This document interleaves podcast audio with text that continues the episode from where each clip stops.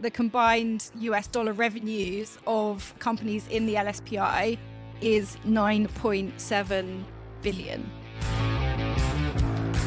Teaching AI to translate hundreds of spoken and written languages in real time. And welcome everyone to another episode of SlatorPod. Hello there. Hey, Florian. How are you doing? All okay. So today we're hosting a pure news show uh, because we just released our flagship annual language service provider index, the LSPI. Yeah, yeah that's uh, that was a big release uh, a couple of days before we were expecting it to launch, right? So nice. Congrats, Esther. Thanks. and we're recording this on a Thursday, so of course there's also momentous news on the global stage, and I feel personally mm. um, it's a sad day for Europe. Um, mm-hmm. uh, but we'll stay in our lane here and discuss relating uh, the news relating to an industry that actually brings people um, together rather than uh, divide them. So we'll we'll stay in our lane here. And on the agenda today is the, uh, as we said, the LSPI highlights. Uh, the Neural Space fundraise, a company called Neural Space raised uh, a bunch of money, and then we're gonna revisit Meta slash Facebook's uh, machine translation plans. There was a bit of a development yesterday with a major uh, piece of content they published. But first, take it away, Esther. What's going on with all of the language service providers that are part of our extended 2022 language service provider index? Yes, well, I think this would be a rather lengthy episode if we were to discuss all of them, uh, because there are nearly nearly 300 companies um, on the LSPI this year. So 295 companies on on the launch um, on Wednesday. Um, so our biggest ever, most extensive ever language service provider index. I think we had uh, 200 LSPs in the final version last year from 2021. So we've added roughly 100, um, and I'm sure that we'll get more um, kind of as you know as time goes on and people see the index because it is of course dynamic. So if you haven't yet uh, submitted figures or you'd like to, please do. Um, but yeah, I'll, I'll, share some stats. I'll try not to go overboard with the figures because you you can it can get a bit uh, figure heavy, I suppose. Um, but yeah, yeah. we've got like a hundred um, of the companies are are new. Um, like I said, uh, the the 295 is made up of um, so five super agencies. Um, and for anyone who wants sort of an explanation of, of what we mean by these different categories, because we've segmented the the LSPs based on sort of revenue size. Um, do check out the, the article and a bit of a description that we give there. But we've got five super agencies um, at the very sort of top of the food chain there in terms of revenue, 55 leaders, um, which again was bigger than last year. Um, and we had a few uh, a few companies that had been challengers in last year's version kind of step up, grow to become leaders, which is always nice to see, um, whether that's organic or through acquisition. Um, we had a total of 49 challenges. Um, so fewer leaders, sorry, fewer challenges than leaders at this point. Um, and a whopping 186 boutiques. So, yes, of course, the majority of the index is made up of smaller companies. Um, that's that's the nature of uh, the landscape out there. But yeah, really pleased. So thanks to everyone who has participated, and I hope that it's it's a useful uh, tool and reference for everyone going forward. I'll share it a little bit uh, geographically as well, in case this is of interest. So we've got um, 139 companies from Europe, excluding uh, the UK. We so that's the biggest uh, geographical region represented in the LSPI. We have th- another 33 from the UK. We have a total of 68 companies participating from North America, of which 58 from the US. We have a total of 20 companies from Asia and 35 from the rest of the world. That's a bit of a geographical snapshot. I mean, it's probably broadly like representative. I almost I'm tempted to say for for the industry at large, right? Because Europe's very yeah. uh, it's probably even more uh, fragmented than the U.S. Um, because of all you know, of course, many more yeah. countries, right? The US the US LSPs are probably proportionally larger, as in the ones exactly. on the LSPI, yeah. Uh, yeah, than other com- than other countries. Um, but it seems comparatively fewer of them than in Europe. Um, Yes. It's just interesting. The UK is probably for me a little bit the kind of outlier that there would be 33 from the UK. Maybe it's also because, you know, we're publishing in English. And so there's just a lot of companies that know us uh, in, in, in the UK. It's just, you know, it's, it's a monolingual, as it were, kind of uh, country. I mean, obviously it's very multilingual in reality, but like in, in terms of the law, it's monolingual, but there's 33 um, LSPs, and then you got 20 from from Asia, 35 from the rest of the world. I mean, that broadly kind of like the weight, I guess, that uh, mm. you know the language industry represents globally. So, but and in terms of the the revenue, right? We're pegging uh, the, the the overall size of the language uh, language industry at what like 26, 27 billion dollars roughly, yeah. I guess, in in 2021. So, what proportion of that is represented in our index now? Well, See, that sounds like a simple question, but it's got a complex answer in my view, because a lot of these, a lot of the revenues of especially the smaller ones are going to be subcontracting. So we cannot say for sure, okay, this is, you know, a third or a quarter uh, of the market. Um, but what I can say is that the combined US dollar revenues of uh, companies in the LSPI um, is $9.7 billion. Um, yeah. And across everybody, there was 22% growth. Um, so we obviously asked people to submit the 2020 figures and 2021 figures. Um, the companies that, that entered our list uh, grew collectively 22% to 9.4 billion. So it's a lot um, and a lot of growth, uh, which we like.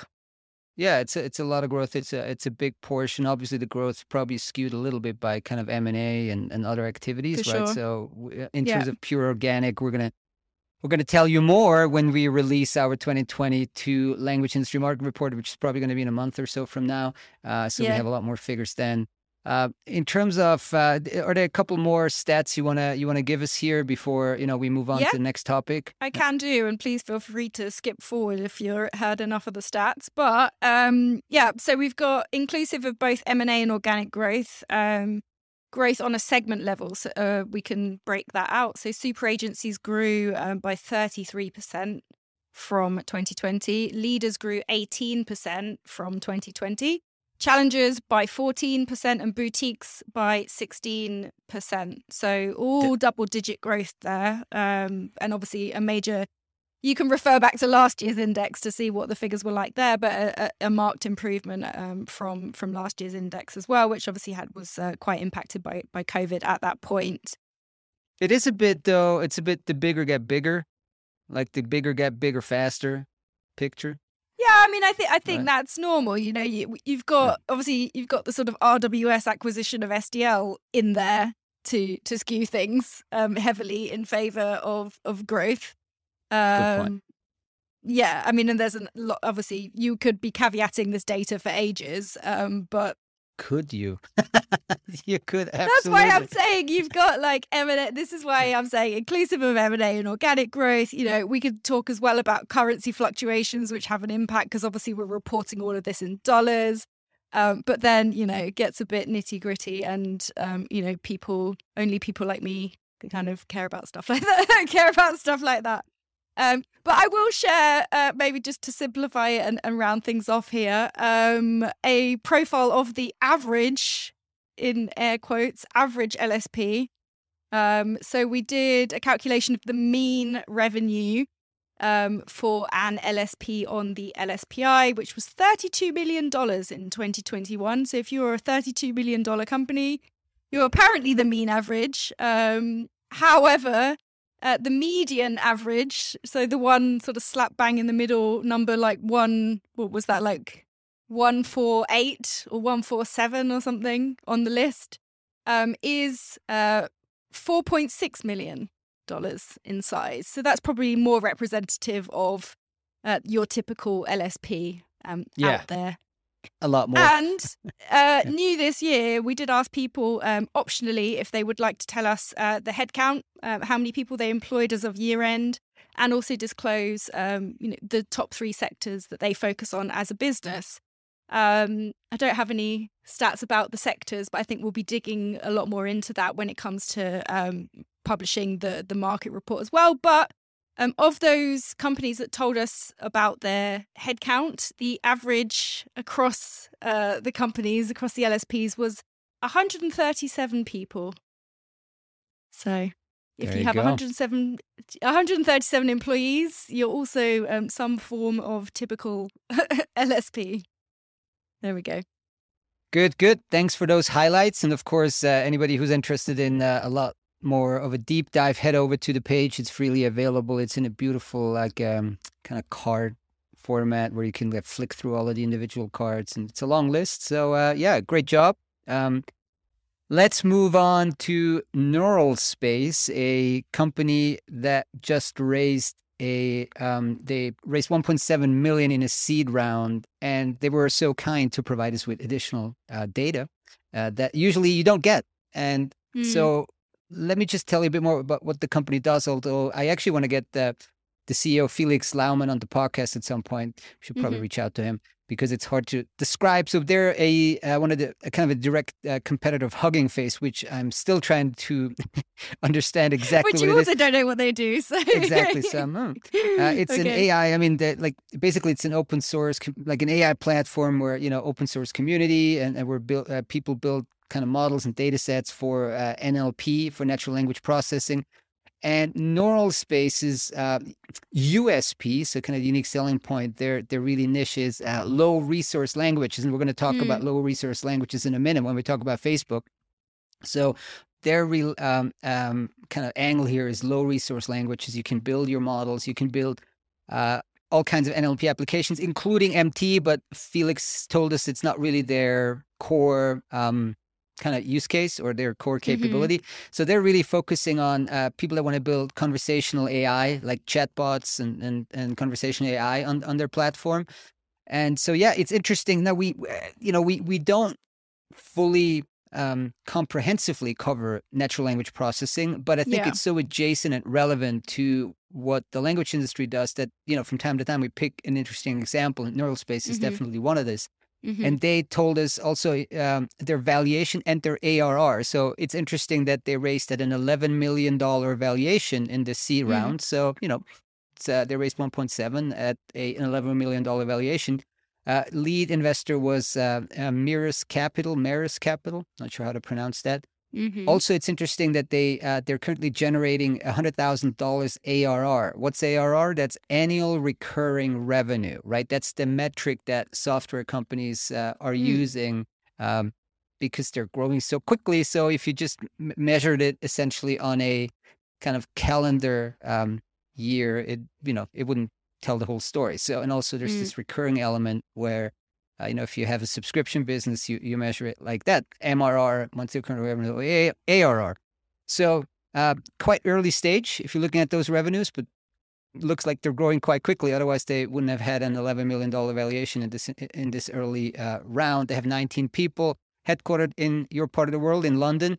And yeah, interesting company. Go ahead, head, uh, check out their website, check out our article. Um, it was actually um, I, I connected them via uh, Andrew Bredenkamp from um, uh, that we had on the podcast. Uh, what was it like three months ago? So Yep. Yep. Nice.